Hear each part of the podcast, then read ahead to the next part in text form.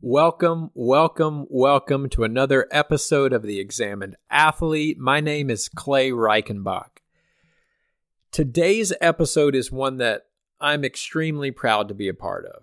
It's a conversation I worked very hard to set up. It's a conversation that brought me both excitement and anxiety. And to be completely honest, it's the type of conversation I hoped I'd be a part of when I started this platform. It's something that I hope to do more of because I believe in the power of conversations like this, and I certainly think they're worthy of our time and our interest. Today, my guest is JP Abercrumbie. And JP is the Executive Associate Athletics Director for Culture and Engagement at the University of Notre Dame, where she is responsible for leading the diversity, equity, and inclusion efforts for Notre Dame athletics. And in this conversation, we talked all things diversity, equity, and inclusion. What is it? Why does it exist? What does it look like at the ground level? And how is success measured? And we even covered that recoil that some of you may have just felt when I mentioned the topic that we're going to cover today. We covered the importance of understanding and authenticity in these type of conversations. We explore whether universities are trading excellence and merit for opportunity and diversity. We discussed the idea of standards and whether altering them is beneficial. JP shares the way she encourages discourse around these challenging topics and how she teaches students to handle disagreements with intellectual opponents. JP offers perspective on things like campus activism, Black Lives Matter on campus, George Floyd in the summer of 2020, while we also cover things like compelled behavior and groupthink and how we create environments where progress is not only possible, but it thrives. Look, this conversation's not perfect and far from it. We agree in some spots, we disagree in others. We both shared our experiences and our ideas. And I bet we both held back at times and probably would love to go back and wordsmith in some areas. However, I think the imperfection is part of the beauty of this conversation. I even think there's beauty in my nervous stumbling over words when we get to particularly challenging topics. These conversations don't have to be perfect. They can be uncomfortable. They can even be messy, but as JP so eloquently tells us in this conversation, we must have the conversation. If it excites us, have the conversation. If it scares us, have the conversation. And I want to thank JP for that perspective. But more than anything, JP, I want to thank you for taking a chance on a cold email. I want to thank you for your patience, for your perspective, for your experience, for your counsel. I enjoyed meeting you. I enjoyed sitting with you. I enjoyed your presence. And I hope this is the first of many consequential conversations between the two of us in the future. And before we get started, everyone, JP is a leading voice and administrator for the Black Student Athlete Summit which will be held on the campus of Rice University in Houston, Texas from May 23rd to May 25th of this year. If this is a conversation that interests you and you want to learn more or be a part of it, you may want to check out the summit. You can learn more at bsasummit.org. That's bsasummit.org. Thank you so much, JP, once again. Ladies and gentlemen, JP Abercrumbie. Guys, before we get going, I just want to remind you if you like what we're doing here, please subscribe to the podcast. Please share the podcast. Subscribe to our socials at Examined Athlete on Instagram and Twitter. We're much more active on Instagram, but either one works to keep up with what we're doing. You can check out more about the show at www.examinedathlete.com. Your support your kind words, your feedback will absolutely never go unnoticed. I promise you that. Thanks, guys.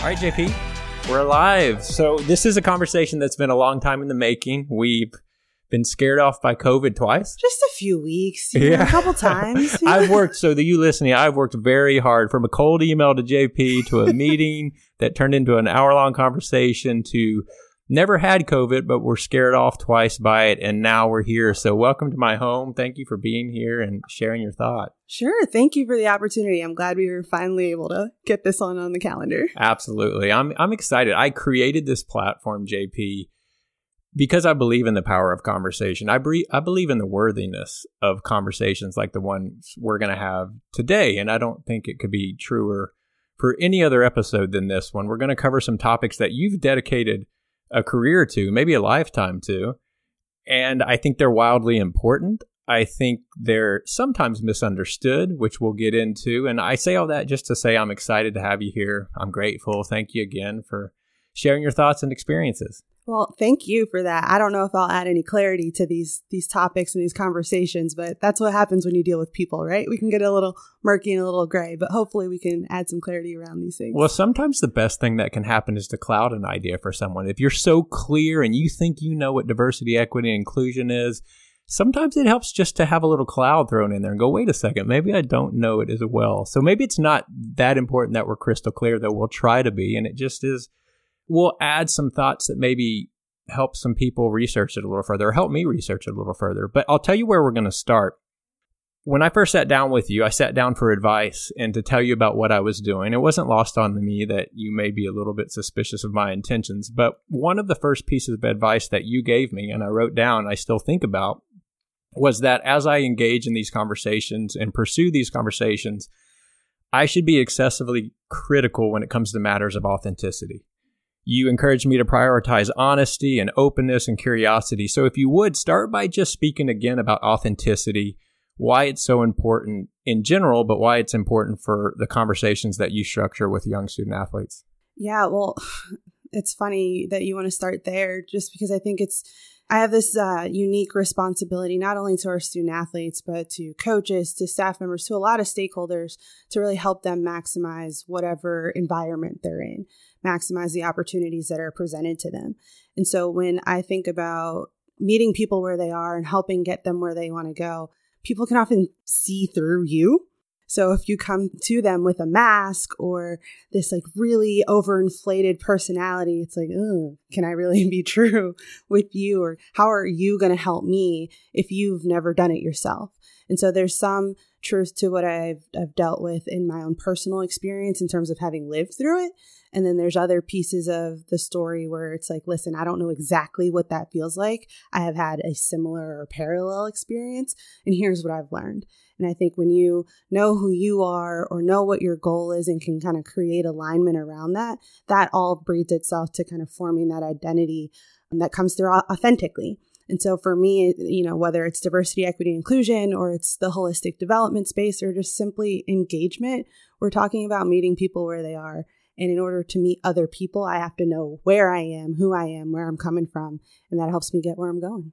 Yeah, and I think people can pick that up. I oftentimes tell people that the goal here is curiosity, never judgment. And I think the moment where it tips to judgment or it tips to fraudulence or inauthenticity, people can smell that. And like you were just saying, it kind of limits your opportunity to make progress or to make an impact with that individual. Yeah, absolutely. I, I love the vividness of the words that we're using here. I'm there are people who may listen to this who know my background. I'm a sociolinguist by trade. So word choice becomes very important to me in trying to navigate this world or even when we talk about diversity, equity, inclusion, ensuring that people are operating from the same playbook.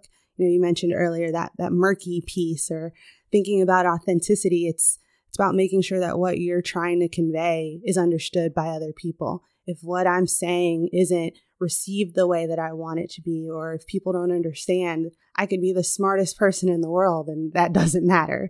I could have all the resources in the world and none of that matters if I don't know how to use it. And how I use it is partially dependent on who I'm serving. Yeah, we used to say at our company that information will fly right by someone unless presented in a way that they'll see it. I think the same thing when I hear you speaking. Absolutely. I'm also a fan of words, but I'm oftentimes embarrassed when I try to use them in a sentence to try to make myself look smarter. But if there is a word choice that I use that doesn't apply or something could be in its place that fits better, call that out. I love that place to start is be mindful of the words you're choosing. Be mindful of your framing of a situation. I, I say that to myself about framing setbacks or failures, but I think it applies greatly. Let's start by getting into your background. tell everyone you were quite the athlete yourself. So we don't have to spend a ton of time there, but share a bit about your athletic background. You were a student athlete yourself, and then you can get a little bit into your professional background and your career path. Yeah, sure. I don't know about quite the athlete because I'm certainly retired and happily retired, or at least my knees are. Uh, but I've had a journey that kind of spans coast to coast. So I was born on the West Coast, Southern California girl, but I grew up in the Midwest, Chicago, right here. Still uh, got a little bit of the blizzard of 99 running through my bones. But it was in, in Chicago and particularly on the South Side where I first met sports and really got a chance to learn about sport culture and, and be a part of my first few teams. So I was a cross country, track and field student athlete, and also a basketball student athlete in high school. And then that turned into an opportunity to compete in cross country and track and field at the collegiate level. I went out east for college, you know, having been, been born on the West Coast, grew up in the Midwest. I also had family in the South. So I decided to go out east to find myself. You wanted to try everything. Just a little bit. You know, I dabble. I think that's a good thing. well, for me, it was about perspective. And it was also about being able to figure out who I wanted to be. I think in each of those places where, you know, my child rearing happened, I was under the watchful eye of someone else. I lived under someone else's roof. I had their rules to kind of govern my world. And at least out in the East, no one knew me. Sure, there was someone from Chicago who ended up going to the same school that I went to, Temple University. I'm a proud owl there too. But they didn't know me. They didn't know what I had gone through at, at middle school or the time where I broke my arm or something like, you know, that, that type of stuff. So it was fun to kind of reestablish who and really redefine who I wanted to be. And that's where my love of language as a little kid really started to flourish with that pursuit of sociolinguistics academically. But I was also a student athlete who did just about everything else you can imagine outside of competition, outside of the classroom. I had a job on campus. I was super involved in extracurriculars and had some really great opportunities to really learn about collegiate athletics and, and explore career paths while I was an undergrad. And it's funny thinking about it now because people are like, oh, do you want to be an athletic director? Is, was that the path that you wanted to pursue? I didn't know you could work in college athletics until I was a sophomore in college. Don't ask me what happened my freshman year, still a little bit of a blur, but uh, it was a great experience and I'm thankful for all the opportunities that I had there. Going back to that whole perspective piece, I had enough time on the East Coast and I decided, mm, let's go back out west and went to UC Berkeley to get my master's. So I have a master's in the cultural studies of sport and education. It's a really fancy way for me to say student athlete development, higher education administration, and a little bit of law in there. And I'm fo- glad you went there because I was about to say, could you tell me what that is? love the titles, love the acronyms that come along with it, but it never tells anybody what I actually studied. So through that program, through the CSSE program in UC Berkeley School of Education, I got to focus on language, power, and identity, which was something I'd started in undergrad and really focus on student athlete voice. So my thesis was on SAC, which is a student athlete advisory committee, and how to legitimize that experience within the Division One and really all of NCAA experience for student athletes. So it really focused on legitimizing student athlete voice in their experience. And while I was out at UC Berkeley, I also got to really start the bulk of my collegiate athletics experience professionally. You know, I worked in the student athlete development realm. Uh, so, really helping that holistic development portion of the student athlete experience. But I dabbled on the external side as well, doing some partnerships, fan experience, quite proficient with a t shirt gun in case anybody needs anything. And for me, that was also an opportunity to gain more perspective about college athletics as a whole. You know, we talk about holistic development more on the internal side in a student athlete facing role, but how many holes can you have in your perspective or in your understanding and really truly call it holistic? So, focusing on the external side, having that fan experience, marketing, and partnerships perspective was a way for me to learn more about that other half that we didn't really talk about too much on the internal side and look at the external side. After a few years at UC Berkeley, I again traveled across the country. I just love to ping pong pretty much. You're uh, not scared of a new adventure. I'll say that. I admire that about you. Well, I think it's been intentional and purposeful opportunities. So I've been I've been following those. And after a few years out west with my community, my tribe, my family being predominantly in the Midwest and in the East Coast, I was kind of missing that those time zone perspectives. I felt really far behind on the Pacific Coast. So I was looking for an opportunity to get closer to home, and that came for me with the opportunity at Mississippi State. To build their life skills program and really serve the student athletes, coaches, and staff there.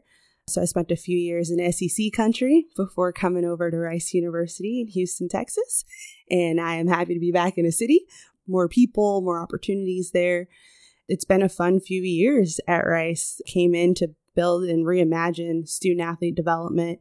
And I think every six months I, I gained some more responsibilities in, in new and exciting ways. So you know, whether it was student athlete development or alumni engagement or mental health programming, diversity, equity, inclusion.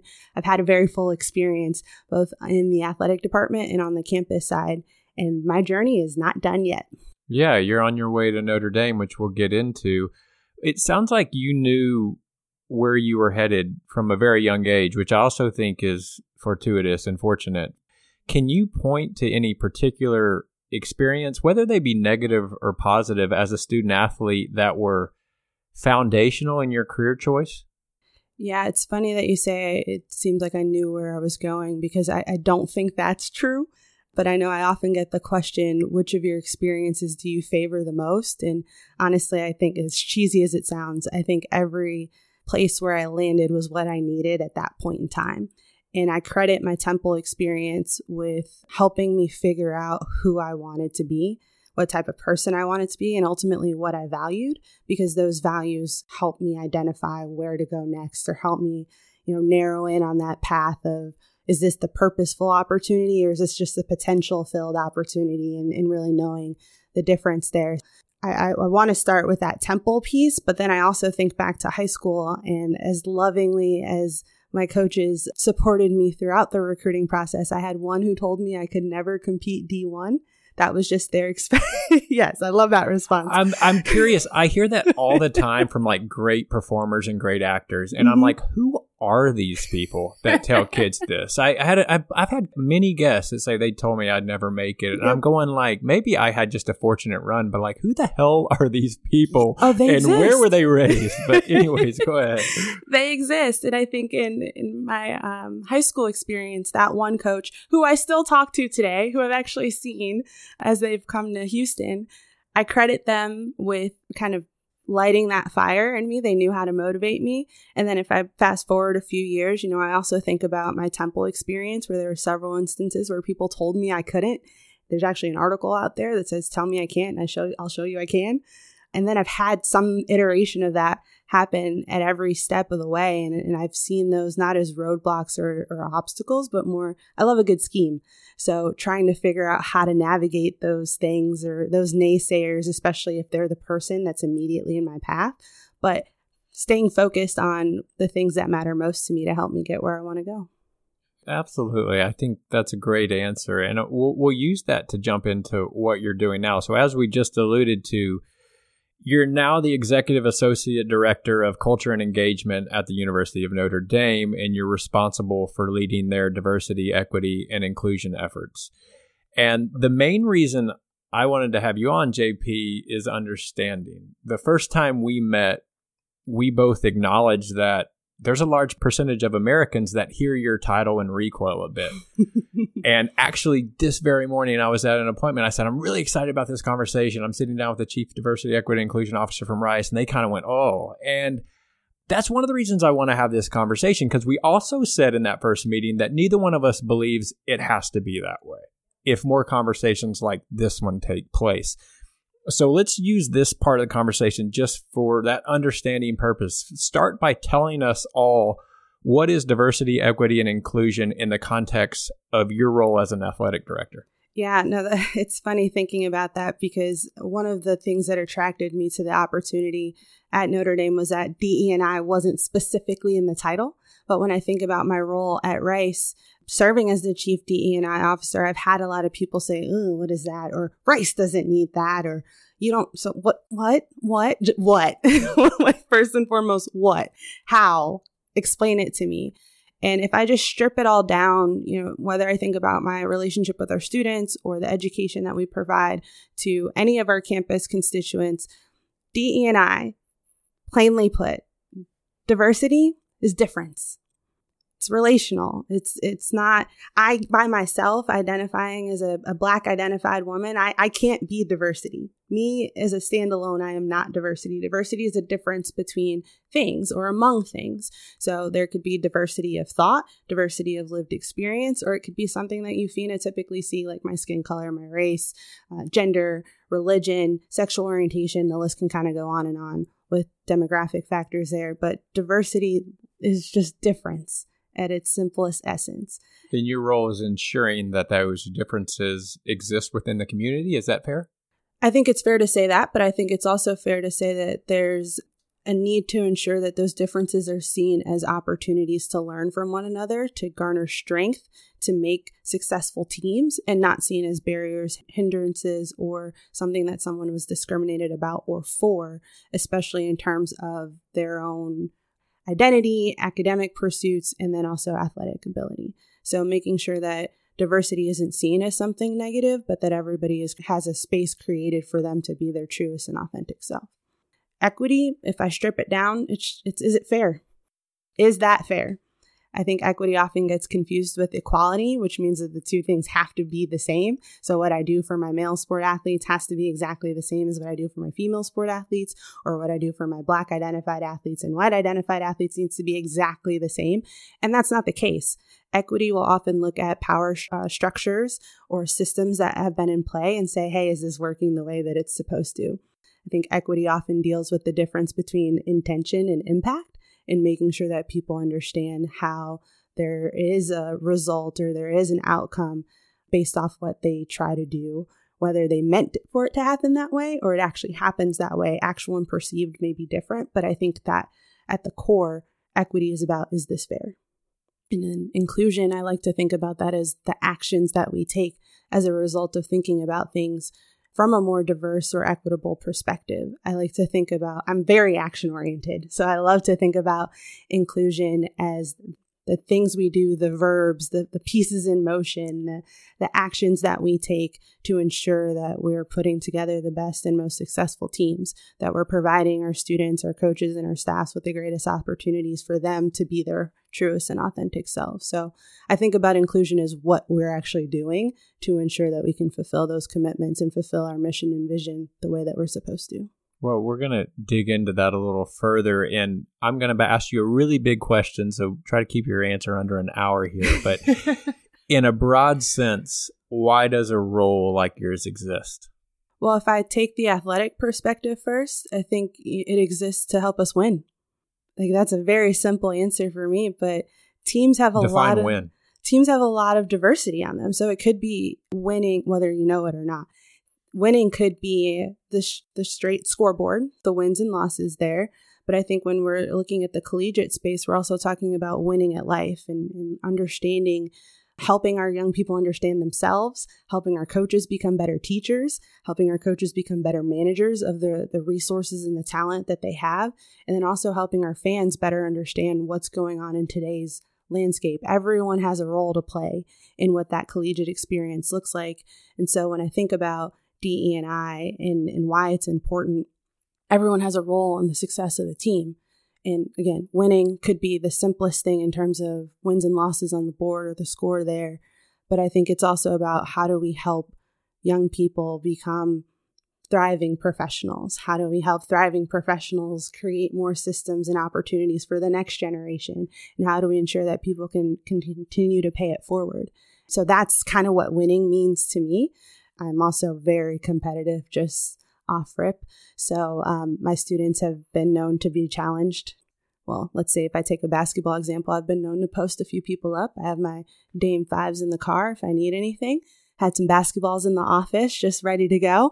So it, it could be that. It could be an opportunity to show, like, yeah, I may be a woman, but I will push you off the block, my six foot six male post player, or that we do belong and it's it's a way to say that winning doesn't look one type of way it doesn't sound one type of way especially as our world continues to evolve. So i think about it as creating space and creating lanes for people to, to thrive. Sounds to me if i'm saying this correctly you're a voice within the administration that reminds people that winning and success can take different shapes and refocuses when you need refocusing among other things. How do you measure success? What is Notre Dame look like in five or 10 years if you and your team are successful? Yeah, that's a great question and one that I just I won't have the answer to just yet, being that I'm not quite there and quite aware of all the uh, opportunities for us to grow. But if I think about my role at Rice, you know, one of the things that I came in to do was to build a thriving student athlete development program. And that was about reimagining and redefining what the student athlete experience could look like. And so for some people on the surface, it's like, well, that had nothing to do with diversity, equity, and inclusion. Well, if, if I took stock of all the resources and opportunities that were there, or if I talked to the alumni and heard their experiences, it has everything to do with diversity, equity, and inclusion. I learned that some students in certain majors weren't having an experience where they were getting their resume looked at or even that they made a resume before senior year. Some sport cultures lend themselves well to getting an internship in the summer, or maybe one that lends themselves better to getting an internship throughout the academic year. And if we, as an athletic department, as an administration, as a university, want all of our student athletes to have some type of experiential learning opportunity, we have to think about that more equitably. How do we ensure that that happens? What systems, what resources do we need to have in play to ensure that that happens? I don't want my football player and my women's tennis athlete to have drastically different experiences. And so, from an, a DE&I lens, before it was really called a DE&I lens, I'm looking at the individual teams, the demographics at play, the opportunities at play, and saying who needs to have this and how are they getting it? And how are we as a department going to steward that opportunity for them? So that's also why it made sense for me to kind of take stage, take that stage a little bigger. I was already doing some of that work and I'd started that work earlier on in my career, uh, even back to my undergrad experience, just the research that I was able to do there on voice and identity. I think about that in the athletic context and, you know, those things are needed there are a lot of things that happen that may not be dubbed DE&I, which, you know, gets that coil and cringe moment, but they are about equity, they are about diversity, and they are about ensuring that our students and staff and coaches can have the greatest experiences that they can while they're with us. Well, I think that recoil moment stems from a lot of individuals thinking that DE and I is about separating us into groups. And what I love about, we already talked about framing and language. Your language is all stems from positivity. That's what keeps running through. Every time you make create a new sentence, it has something to do with bringing us together, something to do about common humanity, something to do about positivity.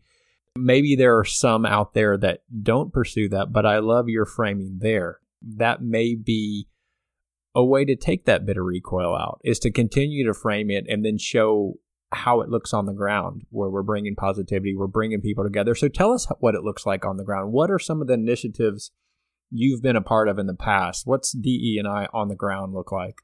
Well i appreciate you saying that because that's that's one of those things from a framing standpoint where i'm like huh, i don't even know if i think about that too often but if i think about the ground level of de and i for me i think about it in terms of making sure everyone's operating from the same playbook so we, we've talked on that cringe or recoil moment. And I think a large portion of that stems from people not understanding what DE&I means.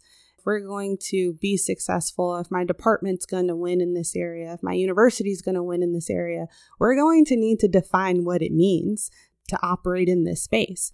And I would liken that to the same way that you create a brand if you have a department or a, a, Fortune 500 company, they'll have a mission, they'll have a vision, they may have values that they share publicly or at least internally. And so when I think about DE&I, I think about it in, in that realm too. How do I ensure operational effectiveness? And first and foremost, that's making sure everybody's on the same page. There might be a little bit of assimilation in there, you know, sipping the Kool Aid, making sure we're all talking the same talk and walking the same walk. But I think without those community standards, it's really easy to kind of lose your way. And DE and I helps ensure that we can focus, not have too much of that recoil, but ultimately create more of a shared community understanding of the standards that we'll abide by as an organization. I think one of the reasons, and I shouldn't play so coy and kind of holier than thou. There's a part of me that sometimes hears it and goes, "Oh, what does that mean?" It has some of that recoil, and I want to be honest about that. I want to be what's the word I'm looking for? Authentic. Authentic. I want to be authentic. But I think one of the reasons that it happens is that people hear DE and I and they think trade offs. And we talked about this, but we cut our conversation short to save it for today. the idea of trading excellence for opportunity or the idea of sacrificing standards or merit for diversity. I think that's where it comes from. You made the point the first time we talked that you don't think that trade off is explicit. Elaborate on your thoughts around opportunity versus excellence or any of those other trade offs. And then I'll share a bit about mine because there may be some interesting space between us we can explore there too. Yeah, no, and this is a, a, great idea that I think we need to explore more and more candidly, especially in conversation, because I think far too often people hear diversity and they're like, oh, our standard is immediately going to drop. Or we're thinking about things from an inclusive mindset that means I don't get my just desserts. And I, I push back on that because I want to know why. If we think that we want to focus more on hiring Black identified individuals for our organization or hiring more women into positions of leadership. Why is there a thought that those populations can't bring excellence or can't bring us to whatever that pinnacle is? And is it simply because we just haven't seen it, so it's fear of the unknown? Or is it more of more of a community based thing or a social based standard where we know that those groups are treated differently in the bigger picture of things and what they have to endure, we don't really want to mess with. And those are some of the ideas that I push back on because it's like, why? Why don't we want women in leadership roles? Why is it okay for male head coaches to coach women's sports, but you don't see a lot of women in that leadership role on the flip side? You see it in some sport cultures more than others, but I, I just I push back at that. So I'm curious what your thoughts are. I try are. to give the most charitable interpretation as possible until proven otherwise. So if I was going to give someone making that comment the most charitable interpretation, I would say they're not concerned about giving a black individual or a woman that position. Their concern would stem from a prerequisite that this position go to a black individual or a woman or whatever the category may be. And if that's the case, then statistically speaking, you're shrinking the pool and the chance of you getting the best candidate would shrink. So I think if we saw it in in that way and if that is the charitable interpretation, they're saying, "Hey, look, I'm fine with whoever gets the job, but I want it to go to those who have the highest grade point average or the highest test scores or the most success. I think that may be where they're saying, hey, if we're not looking at those standards, then we may be sacrificing it. And that's interesting too, because many people could argue that GPA, for example, is not an equitable measurement of success. If we're going to base GPA off of the resources that are available to you at your school, then look at what redistricting and redlining has done to communities of color and their school systems, or what property taxes allow for public education to look like versus others, and, and how that plays a, a role in the generational wealth or the generational impact for certain communities. And so I, I think it's funny to think about that because I can I can completely understand that. And I say that as a person who went to a Catholic co-ed college prep school but that's because I come from a family where they didn't have those opportunities. So they worked really hard to get that and that's no disrespect to anybody who doesn't have those same opportunities afforded to them. But I acknowledge that in my pursuits and in my perspective, I'm aware of that.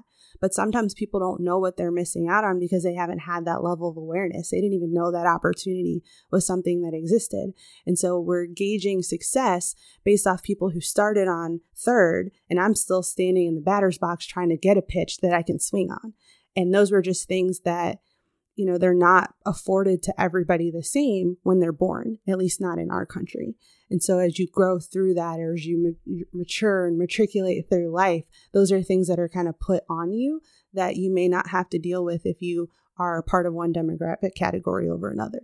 I'm totally with you on there. I, I think where we maybe come at this from a different angle is I would be comfortable saying we are altering the standards, but we're doing it for a purpose. So, yes, we are letting an individual in that doesn't have the GPA, but we're doing it for a purpose. Some of the purposes you just articulated. So, I would say, and you can agree or disagree with me, which I think it will be interesting, is that opportunity for underprepared or underskilled in some cases, or maybe in many cases, holds back the mission. And we can toy with the definition of excellence, which we'll get into. But if you're playing for the Los Angeles Lakers or you're curing cancer or solving climate change, excellence is pretty explicit, and we would be sacrificing excellence or intellectual rigor to bring in individuals that are underprepared or underskilled.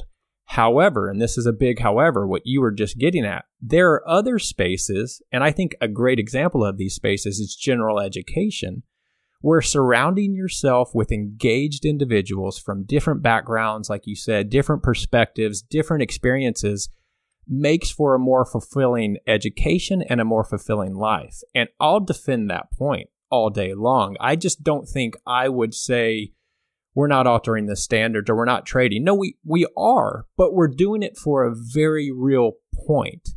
And I think if we can have that discussion, then we can figure out which spaces are which. Which are the Lakers, and you need to be LeBron or close to him to be on the Lakers, and which space are general education. Because one of the things I've said before on this podcast is when I got to Rice, there were certainly places where students were way out in front of me.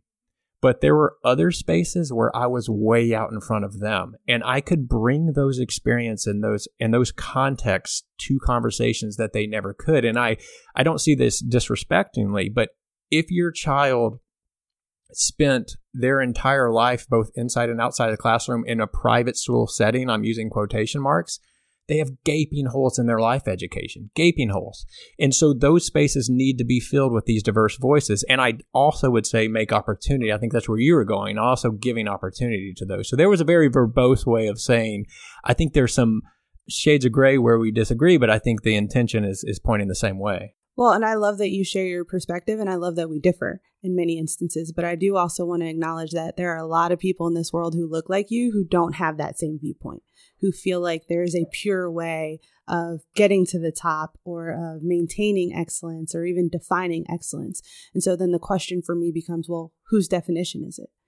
Who had input in what that definition looks like? Or again, what are the metrics that go into ensuring that this is what excellence looks like for this organization or this this community, this institution, this classroom? Who's defining that? And does everybody have an equitable opportunity to meet those standards or to even be judged on those standards? Because you know, you were talking about some of the the career paths like excellence in cancer research or excellence in being a doctor will look one way. I know people say C's to get degrees, but that I don't know if I want the doctor who had C's versus the doctor who got some A's and some things. But by many people's standards, you have dumb jocks who shouldn't be pre med and I think a, an institution like Rice, as well as many other across the country, debunk that. That athletes are dumb jocks or athletes don't want to be pre med or are just kind of skating through. And I know plenty of athletes, one who's training right now to be an Olympian, who is pre med. I know a couple actually, different sports, a fencer, a basketball player. I've seen some football players that I've worked with over the years. And I'm okay with those quote unquote dumb jocks being my doctors. I would actually go to them over some people who I know weren't athletes. But just that athlete identity piece makes people feel like mm, I'm, I'm lowering my standard on my doctor. Or at least while they're going through class or going through studies. Maybe once they finish their athlete identity or their athletic career, that's a different conversation. But why do we treat them differently while they're walking across our campuses as opposed to once their athlete career is over once their cleats are hung up. I did a full podcast with Dr. Sandy Parsons on the perception of athletes at elite universities. I mean, I was one of those athletes that was asked to drop classes because quote unquote athletes don't do well in my class. However, I also acknowledge I had some peers that earned that, that didn't hold up their end of the bargain. And I will say publicly that I wouldn't have got into Rice without being an athlete. I did well in school, but I didn't do Rice well in school. So again, I think it goes back to there are spaces where, you know, this doesn't sound very humble, but the things that I could bring to a conversation were different. And it turns out that we have a lot of athletes at Rice that are very smart and can participate in those conversations. But I also think that we should be honest when the athletes aren't pulling their weight or when someone when the talent's not there the ability's not there yet. So i think the hard truth is important. And I'm, i feel like i'm rambling here a bit but i was that kid. And in your specific situation if you add on the layer of being a black kid or a woman or a, whoever someone who doesn't fit in or the professor doesn't look like me i certainly understand we're layering something much more complex than what i was dealing with Well, and what you're getting at is that idea of intersectional identities. And what I love about your story and even what you were alluding to with my own is that they show that our experiences aren't monolithic. There's no one stereotypical type of insert demographic category here for a student athlete, for a person. But far too often as a society, we love to kind of whittle people down to labels and stereotypes. It, it makes it easier for us to process, it makes it easier for us to navigate the world. And I say us, but I'm I'm thinking through myself and would also pose the question to anybody who wants to answer this like who's that us? Are the labels really necessary? What what benefit do I get out of assigning a label to you? And I say this as the linguist, like yeah, it'll make me be able to process the world better, but is that beneficial to you?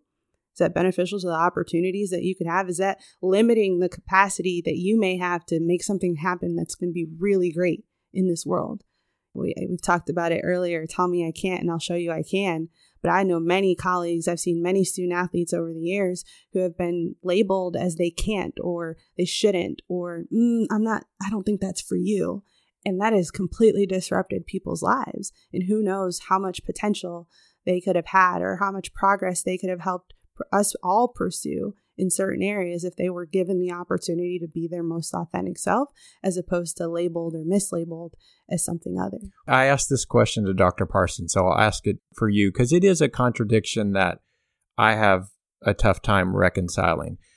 To set up the question, inside classrooms at Rice or Notre Dame, there's the academic equivalent of a Notre Dame quarterback. And there's certainly the academic equivalent of a national championship with their research and their goals. I would argue maybe more important than a national championship. Yet Coach Freeman at Notre Dame is not making space for an underprepared or underskilled athlete to quarterback his football team. So why would it be important that a professor give that opportunity to the underprepared or underskilled that Coach Freeman wouldn't give on his football team? Well, I think that depends on what that level of development is that is needed and what resources we have. I've seen it happen academically. I've seen certain elite academic institutions, maybe not the two that you've mentioned. Again, I can't speak um, fully on the academic side for both of them, but I, I do know elite academic institutions, particularly on the West Coast and East Coast, where I've spent more of my academic career that are set up for more remediation or set up for more support services to be provided that help that student get acclimated or help them through the academic rigor. And it's not that they're not capable, they may have full capability, but maybe it takes them a little bit more time.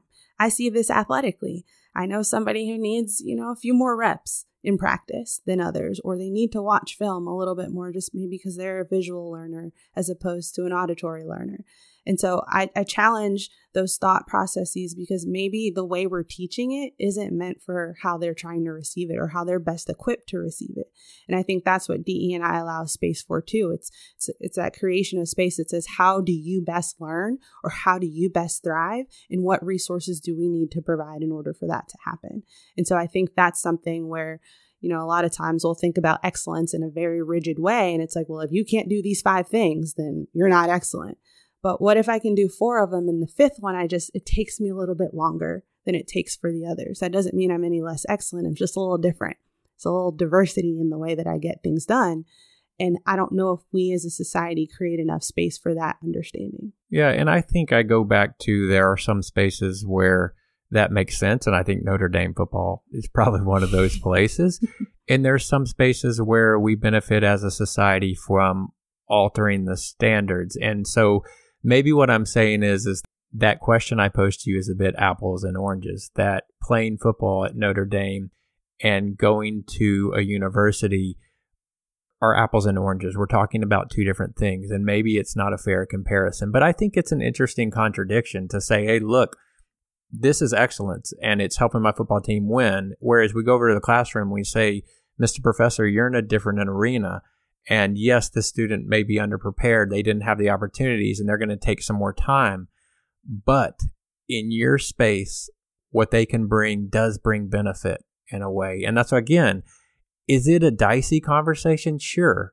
To say, well, which one's the quarterback and which one's not. But that's why the conversations are important to find out where those spaces are because I do really believe at my core that an engaged individual, someone who is putting in the time and understands how to be productive in a, in a conversation and how to add value to a classroom. But those different experiences and those different points of view are going to make for such a more robust education and going to make for a, a lively life. So I don't know if everyone listening buys that. And uh, as I say it, I don't even know if I completely buy it. I would need to spend more time on it. But yeah, yeah, well, and, and, you're getting to that idea of community standards. And again, there, as you've noted, there are certain arenas where, hey, these are the standards, get with it or get lost. And there are certain areas where in life where these are the standards, but ooh, why are those the standards? Or those might have been the standard for 50 years. Should they change? What's our main goal? And, and you know, I go back to my own personal life and I just think about my purpose and, and maybe even uncovering, revealing, or defining my purpose. And I've been able to do that by understanding who I am and what my values are, but that doesn't mean that I haven't changed or I haven't evolved. Who I was when I was 15 is not the same person that I am today. Hopefully, people who've known me that long don't think that. But I, I would just want to make sure that we understand what the main thing is and that we can keep the main thing the main thing. You know, I have that kind of philosophical push, and I think you and I talked about this a little bit too uh, when in our, in our first conversation is higher education really meant to thrive in a capitalist society? If our value is to get more money or we're going to judge people's worth off of the amount of money they have, how is the pursuit of knowledge really helping or hurting that? And, and what what value systems are we instilling in our students or in our youth when we create those two narratives, which I don't know if they really go hand in hand together. Well, I, and before we leave this subject, I want to be clear to anyone listening. I certainly believe that there are certain academic institutions and circles and classes where merit is everything and society benefits from that. So there should be unnegotiable standards in some spaces. But I would think that that would be more the specialized area of university, whereas general education is a place where more people can come and thrive and better themselves to hopefully someday get into those unique circles within the university where we are reserving those circles for the best and the brightest, however we define that, and we can t- talk about that. But to be clear, I do think those, and you may disagree with me, but I do think there are some circles where no, the standards aren't negotiable. You want to be in this classroom contributing, you got to meet these five things, and if you don't, that's where the community has set standards. I, I think again, we've got to have nuance in these conversations. We've got to see shades of gray because they're complex. And I think it's if that's the case, then be okay with what repercussions come. And as our society evolves, as social media becomes a bigger facet to the lived experience, be ready to be called out or be ready for your graphic and statement to not be received the way you thought it was or that one promotional experience was uh, didn't hit the way you thought it should have hit so again, I think that's completely fine, but just know that as our world continues to evolve, it's it's that thing or that piece for me about change. Everyone wants change, but who wants to change? And as the world around you keeps evolving, are you evolving with it?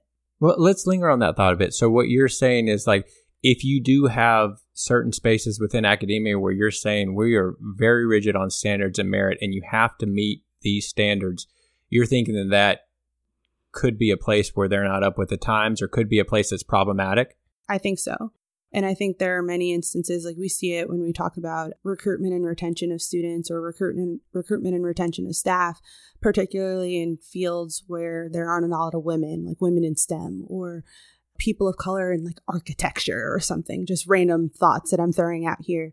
And if you don't address the pipeline problem, if you're not willing to change to address that pipeline problem, okay just be okay with the the backlash that's going to come with that. If you're not willing to meet your people where they are to help them get where you want them to go and where they say they want to go just be prepared for the consequences. That's well i think where i would do i would separate the pipeline problem from these specific circles where we're saying so the pipeline problem to me would be you need to find a way to have diverse engaged voices in your general education and you need to give them access to that. And then at some point, with the resources you provide and their own, what's the word I'm looking for? Their own drive, their own merit, they can find ways into those circles. But I, like I said, I, I want to do more thinking on it. I, I find it interesting your cloud and the view for me, but I'm, I'm fairly certain that there are some places where you're going, hey, we want the best climate scientists in the world, and we don't care where they come from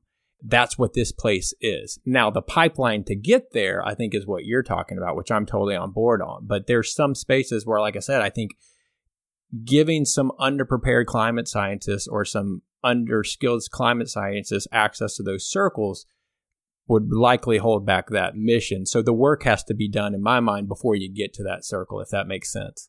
I, I think I hear what, what you're saying. And I, you know, for me, as you were talking, I just wonder again, who's setting that standard of what the best is? So is the best the one that comes from Rice? Carte blanche, if they had a 375 at Rice, or is it the 4.0 from State U? How are we deciding that? Does the 4.0 outweigh the 375? Are there professors a part of this? Is, is it the network? Is it the resources that were available? Is it the internships they had? How did they get those internships? Is all of that factor into it? And you know, it, again, it's it's gray. It's wildly complex, and that's why I think these conversations are important. Like I said, I guess I'm trying to find the perfect example, and I'm struggling. But like I said, maybe it's like the Lakers. You know, we're pretty sure what excellence is on the Lakers, but you know, maybe maybe we're not very interesting conversation. I'm glad we're having. Let's talk about encouraging these type of conversations because the way I see your responsibility is it also includes encouraging discourse around difficult subjects, around nuanced subjects that are absolutely critical. And let's be honest, these conversations can be challenging. You can hear me stumbling over myself in this conversation, and some of them are polarizing. So, how have you tried? To structure conversations on campus on challenging subjects in a way that ensures all voices are comfortable expressing in that authentic way, especially dissenting voices? Yeah, that's a hard one. I'm not going to sugarcoat that for anybody. It is not easy by any stretch of the imagination. But I think the first thing that comes to mind is that we have to have it. Just because it, it may be scary or fear inducing or it's going to cause this crazy backlash. Like that's all the more reason we should have it, especially when we talk about having a diverse workforce or a diverse team that's trying to win. They're probably thinking it anyway. And as that fear of the unknown creeps in, if I don't know what you're thinking, I'm going to start assuming what you're thinking. And we don't want to have the conversation. So now, based on my previous interactions with you, there's a lot of stereotypes going through my head about what you may be thinking, and it's actual versus perceived. But until we have the conversation, we're all just sitting around trying to figure out who's pointing their finger at who and to what avail. And we're not solving cost. anything. No, we, we're all still freaking out. Our team camaraderie, locker room, actual performance is all probably suffering. And at what cost? We're not going to win the championship because we don't even know how to have a real conversation in the locker room. And so I think at first, if I'm giving any takeaways, have the conversation. If it scares you, have the conversation. If it excites you, have the conversation. But I think one of the things that's really important in having the conversation is how you have the conversation.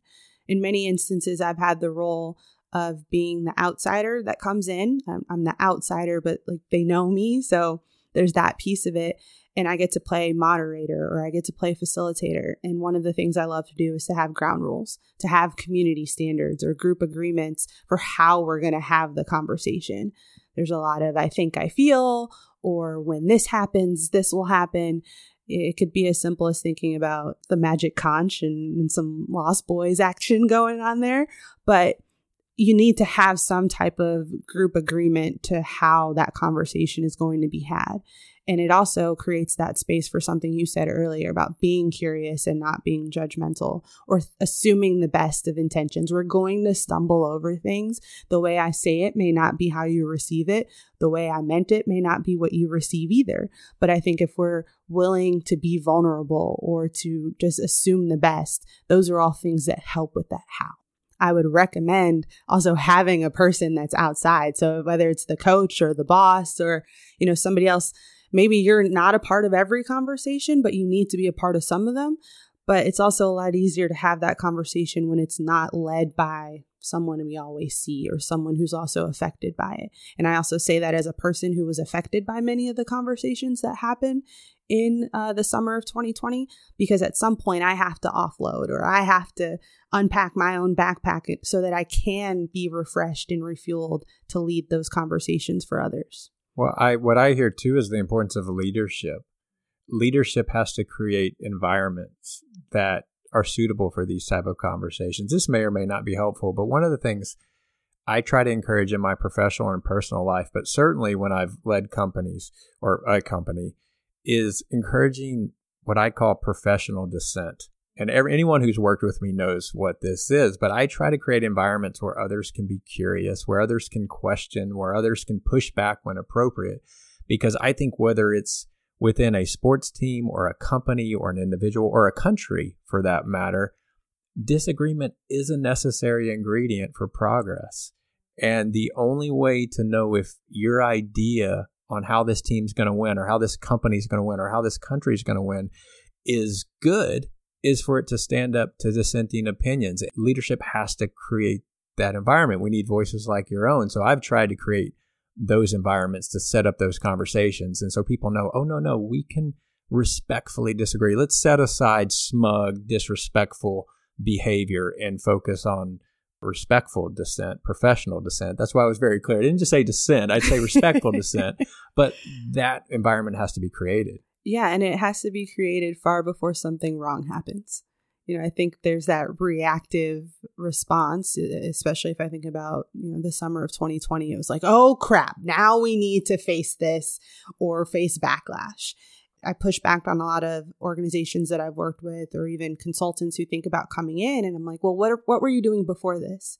Or now that some time has passed, what have you done since? It's really easy to to have the conversation or to create the graphic or to, you know, bring in the speaker when it's trending. It's sexy then. It's fun then. It's it's what we need to do then. But what are you doing when no one's watching? Yeah, and I want to get into 2020, but I'm going to hold off for a second this is maybe a, a controversial topic too, but do you believe there are some conversations that just should not take place on campus or should only be had by certain people on campus?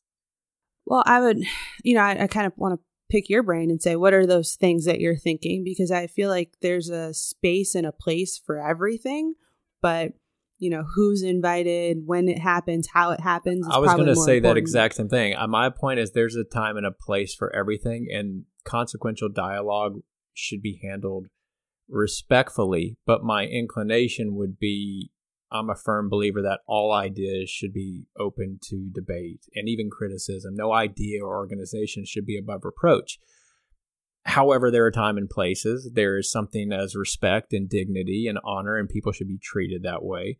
I do believe that college is somewhat a, a gym for your mind. I think Van Jones has a great quote around that. Actually, I know he does.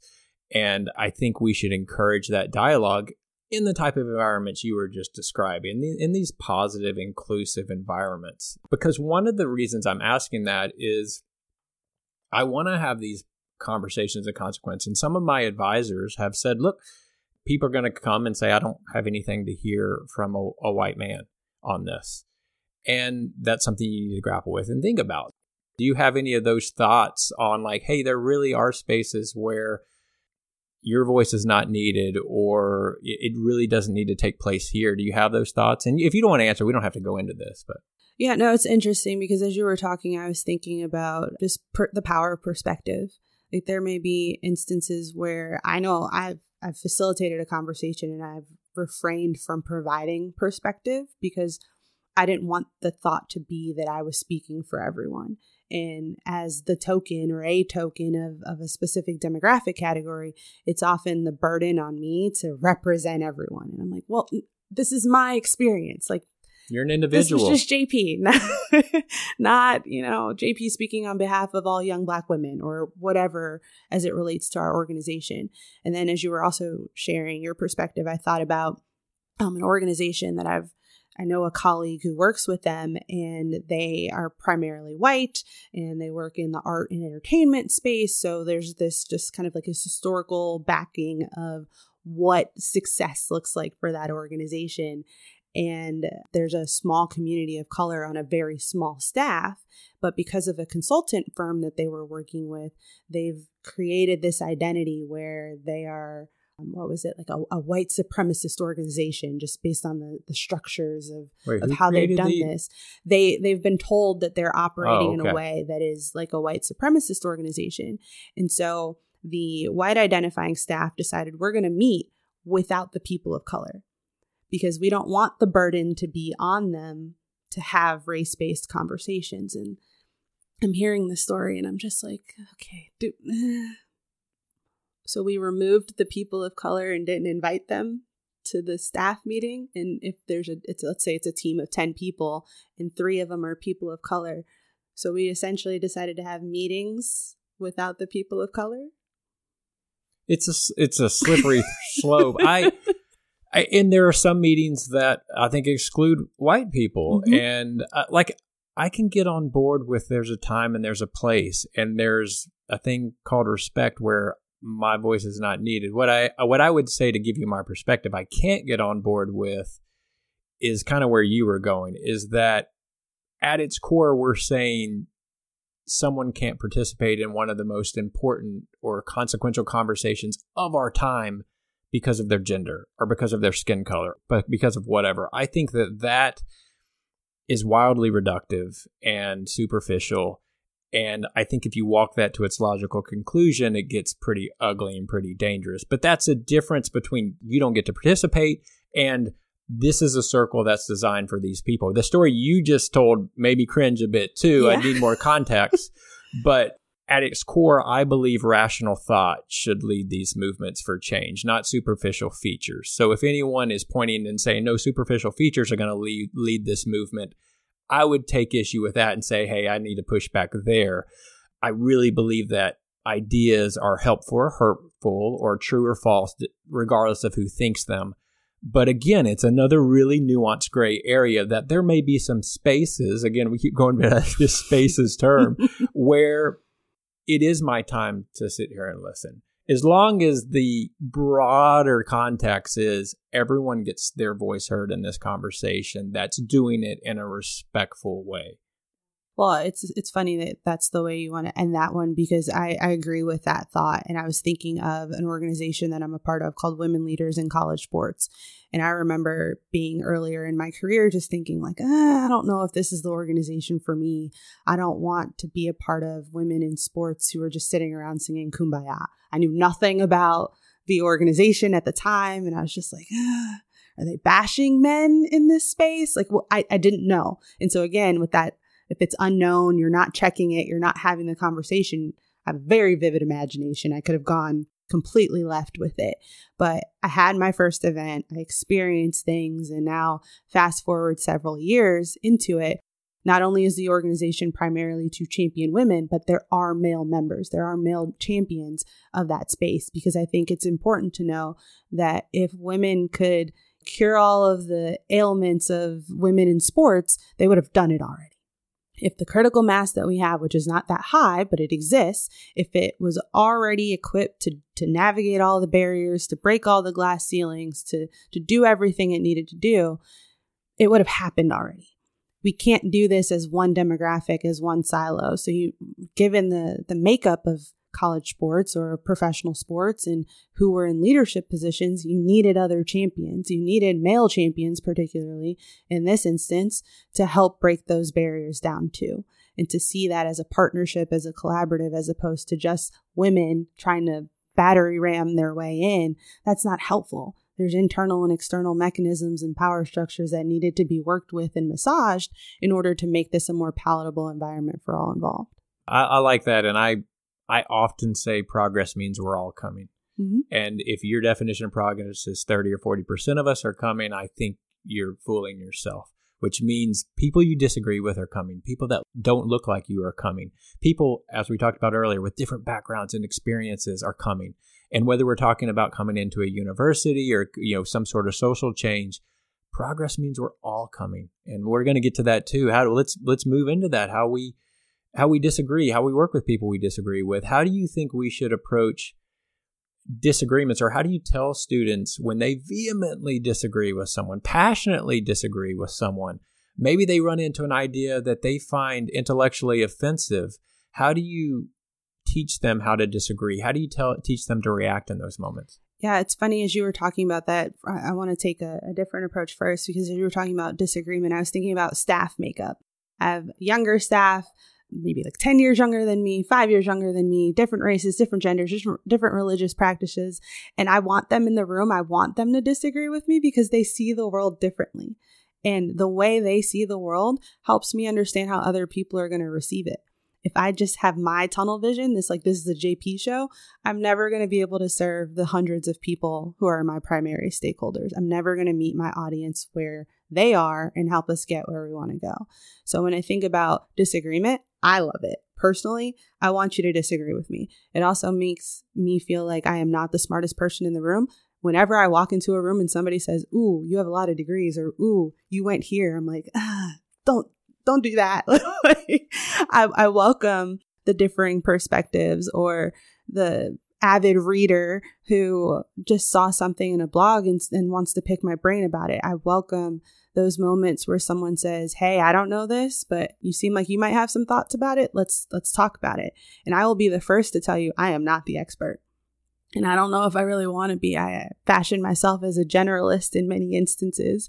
I just know a lot about a wide array of things and, and that's helped me be successful so far. So I think I'm going to keep with that philosophy. But I think when I think about my students and helping them understand things, especially at the elite academic level, there's that perfectionist identity that they're battling.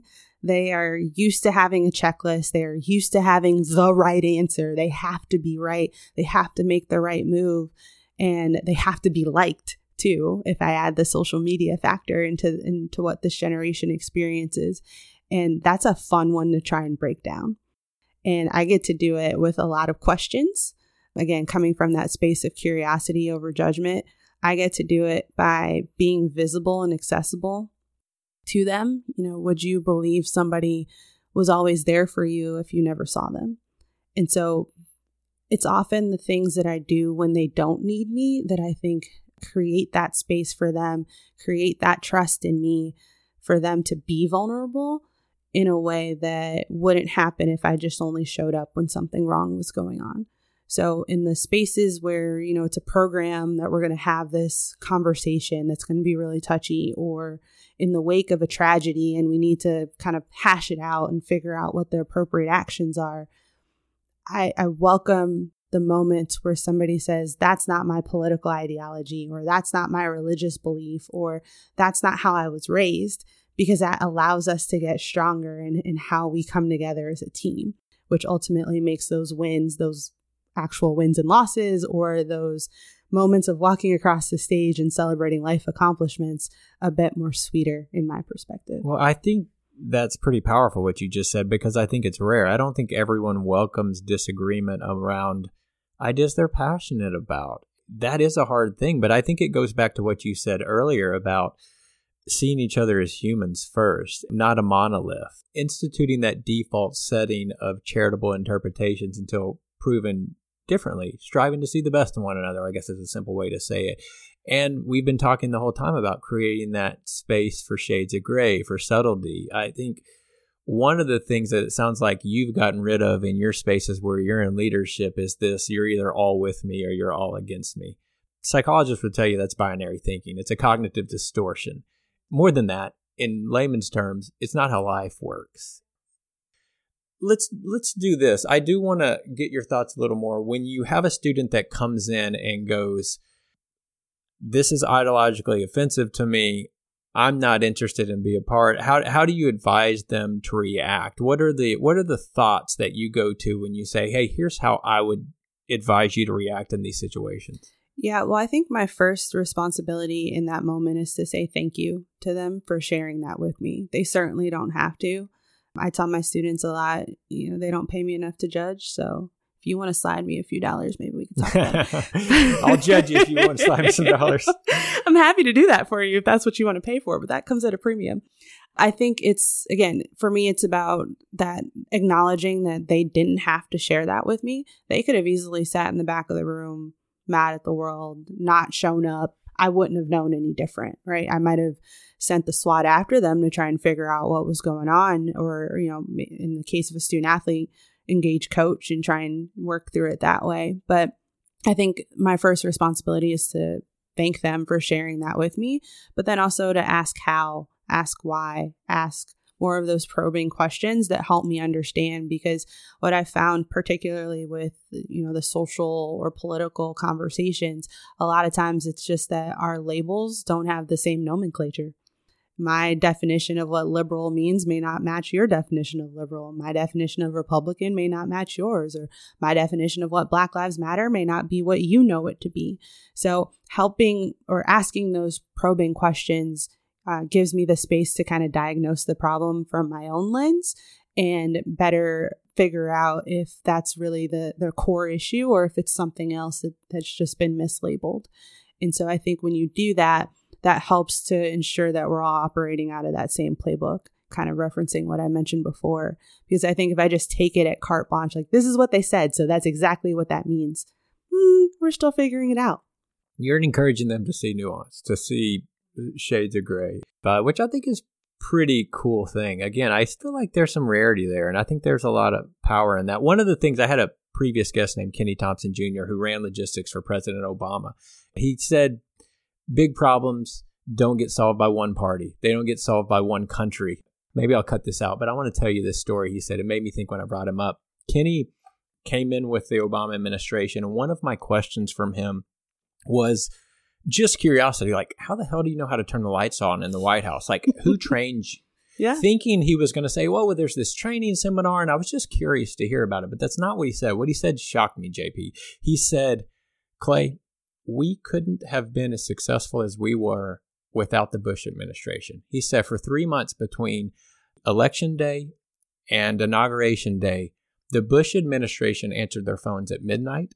They drew up plans. They wrote memos. They opened up their contact list for three full months. And I was blown away because I thought I was going to hear, well, there's these people that are always there and they train you, they give you tours. And it was like, no, it was two administrations diametrically opposed of one another that said, we're going to put that aside and we're going to figure out how to help the next president be successful. And I thought, like, what like this this wasn't that long ago but yeah. what a beautiful sentiment and it kind of goes to this thing of hey we're gonna have to be a team and we're gonna have to work together and i i, I think i told him on the podcast i'm like that's how it should be. I mean, it really should be, but that really is not where probably not going to stay in this conversation. But I thought it was such a powerful story and kind of revolves around what we're talking about about people that have differences working together. But I love that in the sporting sense, or I love that in the collegiate landscape because there are going to be people who came in before me and i can't i can only be as successful as their foundation their groundwork whatever they went through their experiences allows me to be. If my team won the national championship last year sure it may be easier for me to repeat especially if many of them come back but the mentorship or the structure that those who were on the team last year leave behind the the culture the essence of it the community standards that all helps me be successful moving forward. And so I, I love that story just because it's it's a, it's as much about acknowledging where we have been, right, wrong, or indifferent, and really embracing where we are, but also being focused on where we're trying to go and being aligned around where we're trying to go and trying to go together. That's one of the great things about sports is you learn to win together and with people that you are different than. You have different backgrounds, different religions, different political point of views. I think that's really cool. Well, let's go into our, our last section here, which is the activism on campus that you alluded to earlier. In 2020, activism became ubiquitous everywhere, but certainly on campus. And I think it's pretty much uncontroversial to say that it was polarizing and difficult. So, what did it feel like to be in the middle of that? What was your experience just figuring out a way forward and playing mediator at times? Yeah, playing mediator, and I'll even say masking up as mediator because there were instances where it was personal to me, but then there was a professional responsibility that I had. Somebody will say something about Black Lives Matter, and whether you're talking about the movement or you're talking about the moment, as a person who identifies as Black, sometimes it was hard to not take certain statements and, and see those as personal. But then I also had the responsibility of helping our Black identified students, coaches, and staff process their own thoughts and helping our leadership team engage with our students, coaches, and staff appropriately, regardless of race. I think of George Floyd's killing in just how that played out on a national stage, but also the response that came immediately from some of our head coaches who were like, we got to address this with our team or we got to talk about it. And, and I don't know how. Maybe you should talk about it. And I was like, well, coach, respectfully, no. This is the first team meeting this year. or this was the first one that I'm invited to maybe in in that summer period and I was like, "Eh, I can't have that conversation with your team, but I can help you have that conversation with your team because I can't be the person who's only called in when something bad happens or when something serious goes down. You know, that's not the relationship that I wanted to have. That's not the standard that I wanted to to set. And if I think about the way we responded as an athletic department, the way I responded as an individual, I'm very much focused on my people. And if my people are okay, then I'll be okay. And that last part couldn't be more wrong as time went on because I spent so much time prioritizing other people's clarity or comfort or success in that space and navigating the difficulty that I think it was it was a distraction to where I didn't have to process it on my own. And the moments where I was faced with dealing it on my own, those were more powerful moments that I probably dealt with in silence or dealt with with a community outside of my work community because I needed to have that resetting and that. You need to put your mask on first. I did. help your kids. Yeah. I did, and and that phrase, that very phrase, was something that was said to me early on in the pandemic, but more so early on in the uh, social justice revitalization that really hit different for me. And I was like, yeah, I'm that one person who's running around putting everybody else's mask on, and my air's getting thinner. And the moments where we were going to go into a conversation and I gave myself the space to check how I felt about that team culture or that sport culture or what was going on on campus at that time those were the moments where we could be a little bit more fruitful, a little bit more vulnerable, and a little bit more progressive in my mind um, with that the desired outcome.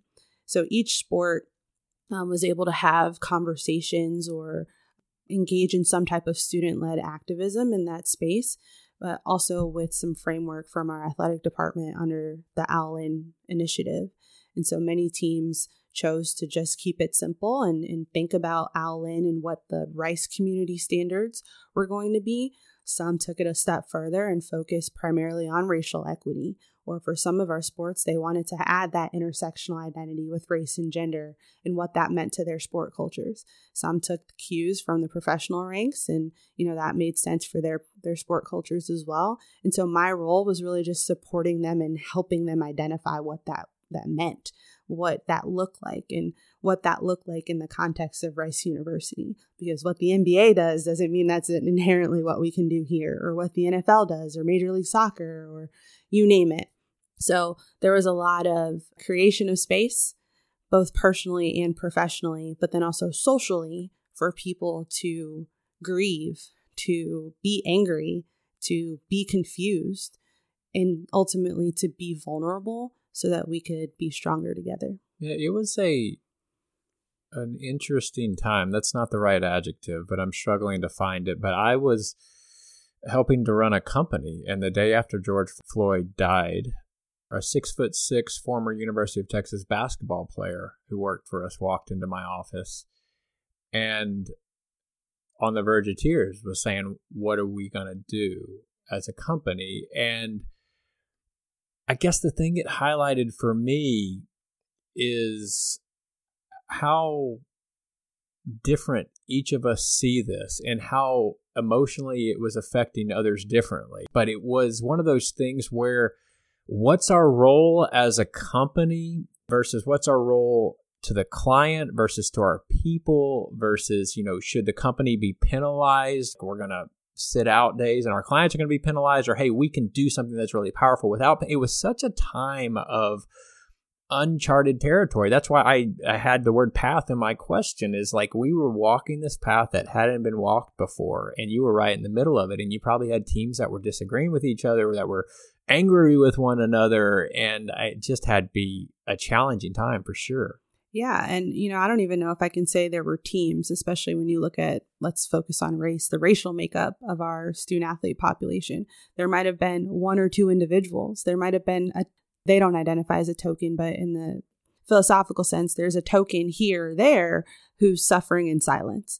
And that phrase, suffering in silence, is not something that I do well. And it's not something that I condone in, in any of the spaces that I occupy. And so for me, I think about what does it look like to be tolerant versus what does it look like to be accepting? There was a, a big period of time, maybe 10 or 15 years ago, where tolerance was the standard. It's like, yep, nope, we tolerate you. It's okay. You might be going through something. You don't have to tell us what it is. Just we tolerate that you might need a day or you might need some time or you might be experiencing something different. But I think where we are as a society, and particularly with the population that I serve as a primary stakeholder, acceptance is more important. And it, it can be acceptance of who I am or how I'm feeling, but that verbal acknowledgement that they may be going through something and the they is just them as an individual, not they as a demographic category, is, is really needed. They want to be seen, but they might not show up physically. They want to be heard, but they might not speak. And so, understanding the differences in the multi generational workspace that we have now and in the multi generational stakeholder environment that I have now is really important in doing these these types of conversations or this type of work. And it's one of those things where, yeah, I'm, I'm thinking about this visually, and there's a path, and I'm looking out in front of me, and there's about four different roads, and I can walk down each of them, but I'm also thinking behind me, and there's eight more that came up to where I am right now. And somehow all of these roads are converging on the same space, and I'm standing at the center of it. And that's kind of how I felt, where there were so many people asking, well, how do we have this conversation? Why do we need to talk about this? Or what does this actually mean? And, you know, one of my students said it more pointedly in one of our team conversations Google is free you were asking me as a black person how I felt about X or Y or Z, and you could look that one up on your own. Or you want me to educate you on what it's like to be black in America, but only in the face of trauma why can't I be uplifted or why can't I be celebrated for who I am beyond the athletic space? Like, why is it so odd to be black and be creative or be black and be good at math or whatever? And, and so to create spaces for that dialogue that, yeah, it might have come out angry in, in the first few conversations, or yeah, it might have been accompanied by tears for some. That's okay. I needed to make sure people knew that it was okay to have that range of emotions and to also not be seen as one type of good person or one type of bad person. But once we were able to come together and have those conversations, that's where the real growth occurred. Hopefully, there were teammates that acknowledged what they were going through and saw them as a human being, as someone who's good at math or someone. Hopefully, I feel like Rice is a place like that. Is it? Am I wrong? Was there is Rice a place where where people of all races are being seen as an individual, as a human being that's more than their skin color or what? I mean, I, I hope that's, and I'll probably cut this out, but I hope. well, you know, one of the things I appreciate most about Rice, especially in the last two years, is that, or really three years now at this point, is that it's been an institution that's been willing to grapple with its own past. So, knowing the charter documents and knowing more and more about the story, the life and legacy of William Marsh Rice, and what that means for students, coaches, staff, faculty today, you know, I've always appreciated that Rice has just been willing to grapple with it because there's no sweeping solution. When I think about my student athletes in particular, there were some who felt more supported and maybe even more empowered during the height of social justice revitalizations and reawakenings and just the movements, the marches, all that went down in the summer of 2020, there are some who felt more empowered to say, You support me athletically, but not any other way. So you're the first one to text me or post on social media when I get first place in this or when I win in this category. But I don't get that when this negative thing happens, when I don't do well on a test, or when a family member passes, or when somebody who look, looks like me is gunned down while running in a neighborhood. You know, they felt more equipped to be able to say that and to push for change in a more positive way. And although it was something that was super negative in terms of the loss of lives because it wasn't just George Floyd. You had Ahmaud Arbery, you had Breonna Taylor, and you've had countless other people before them who have kind of laid the foundation for this. But those are all people who are student athletes, particularly black student athletes, who are saying, those could have been me. And now that you've seen this play out in a, in a national way, in an international way, how do we work together to fix this? A little different line of questioning around that. You mentioned Black Lives Matter, which on its face, it's a statement, which if you don't agree with that statement, then I think that's a time and a place I'm not going to pursue. I'm not going to meet you there. I'm not interested. It's clear. Yeah. But it's we know it's not just a statement. It's a organization. It has its own tactics and rhetoric. It's fairly partisan. So I'm wondering, given the social capital at stake, I, I assume some students were in a position where they may feel compelled to act. Did you and administration have any concern about kind of group think or compelled behavior based on, hey, I support my teammates, but I'm not on board with all the tactics or all the rhetoric or all the measures, but yet I feel compelled to act in line with the group. Was that discussion taken at any point? Oh, yeah, absolutely. I mean, I think that's what is expected when you start talking about teams. You know, I think about football's team unity march and just the student led initiative, student activism piece of that, but then also working with the students to make sure that their message wasn't lost. You know, they wore t shirts that said Black Lives Matter on them as a team marching across campus, and they weren't talking about the movement, but they were talking about their locker room, their unity, their brotherhood, their team values. And there's videos from that day. You know, we captured media, local media came out to be a part of it. Uh, and, and I think it's really important to understand back to that playbook analogy we had earlier what was their definition of that phrase? What was the reason they wanted to have a unity march? Why did they call it a unity march? And many times those displays of activism go without people understanding what the real intent is. You know, I think a lot of the conversation we have nationally or the, the discourse and the disconcerting discourse is about Colin Kaepernick and kneeling. Well, what does kneeling actually mean? And is it disrespectful? Is it reverent? Is it prayerful? Is it actually religious and spiritual? And did anybody actually ask Cap? And at what point did his message get lost?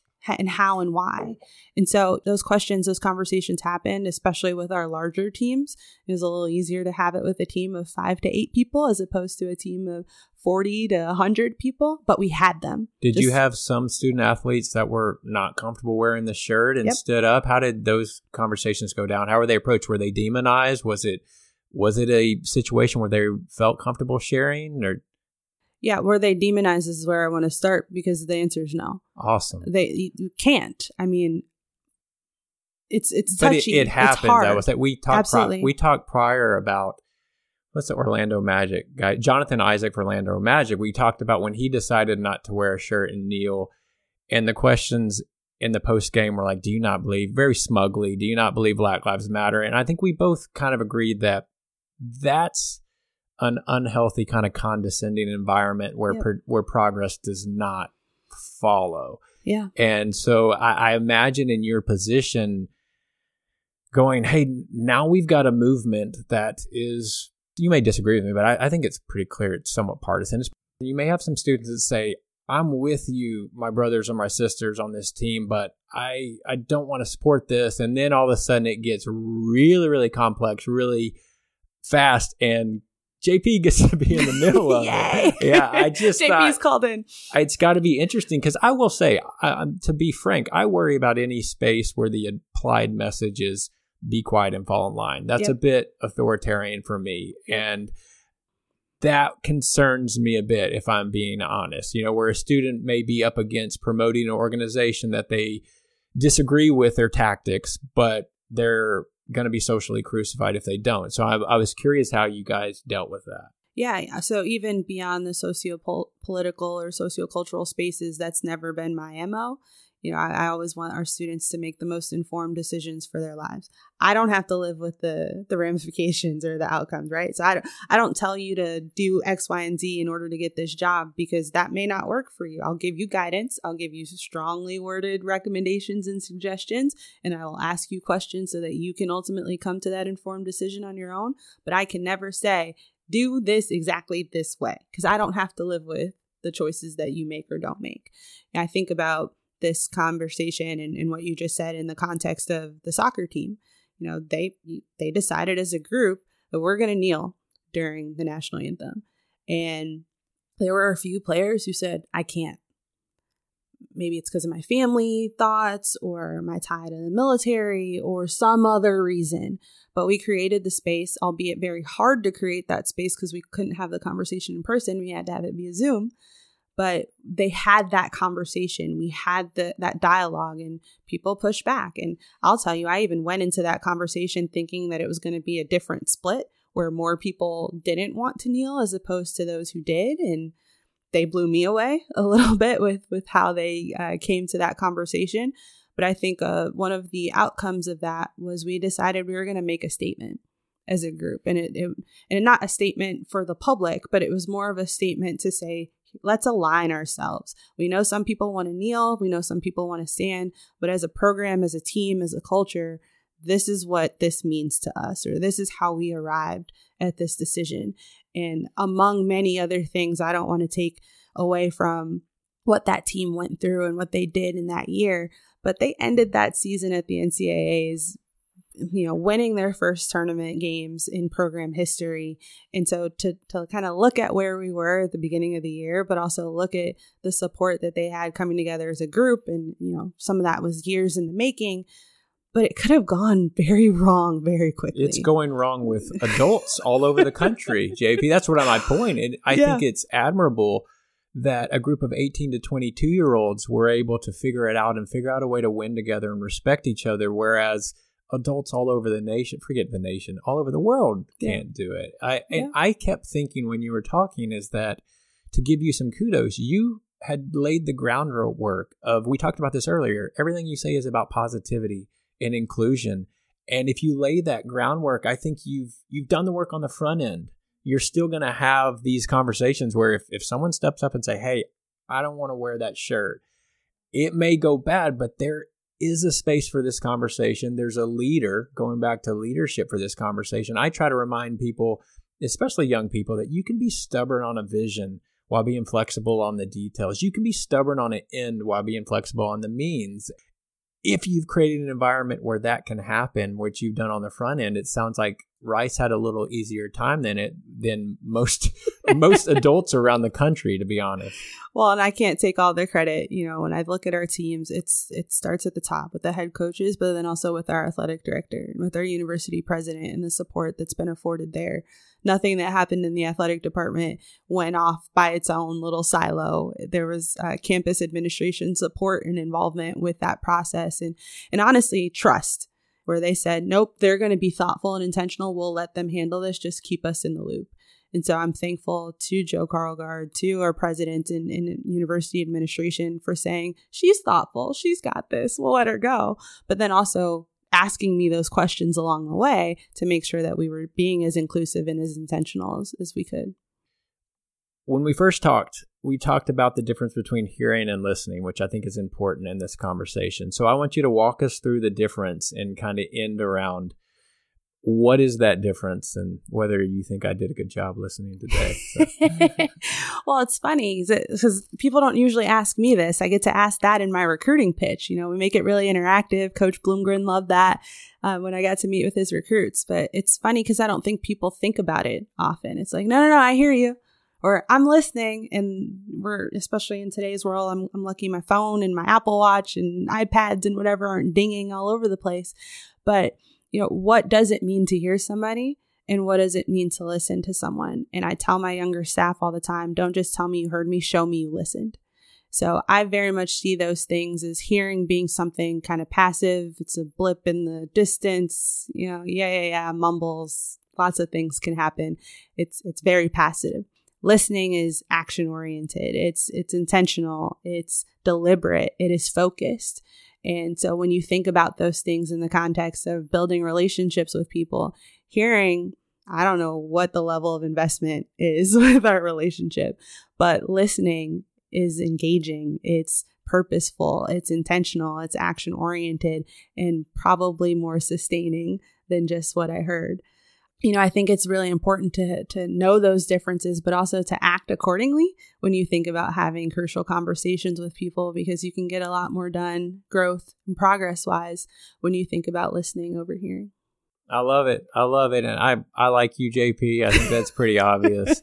I wish you nothing but success at Notre Dame. I think you're the type of individual that – should be in the middle of these type of conversations because you have a desire to find that understanding and to bring people together. I I, heard someone smart once say that nearly all social progress in the history of the world was solved by emphasizing common humanity, by bringing people together, not dividing us. And I hope there's more voices like yours to to do that, to bring people together. So thank you for being a part of this. I, I hope you enjoyed your time. Thank you, Clay. I appreciate the opportunity. And if we can continue the conversations moving forward, I'm sure we'll continue to grow together. Let's do it. All right.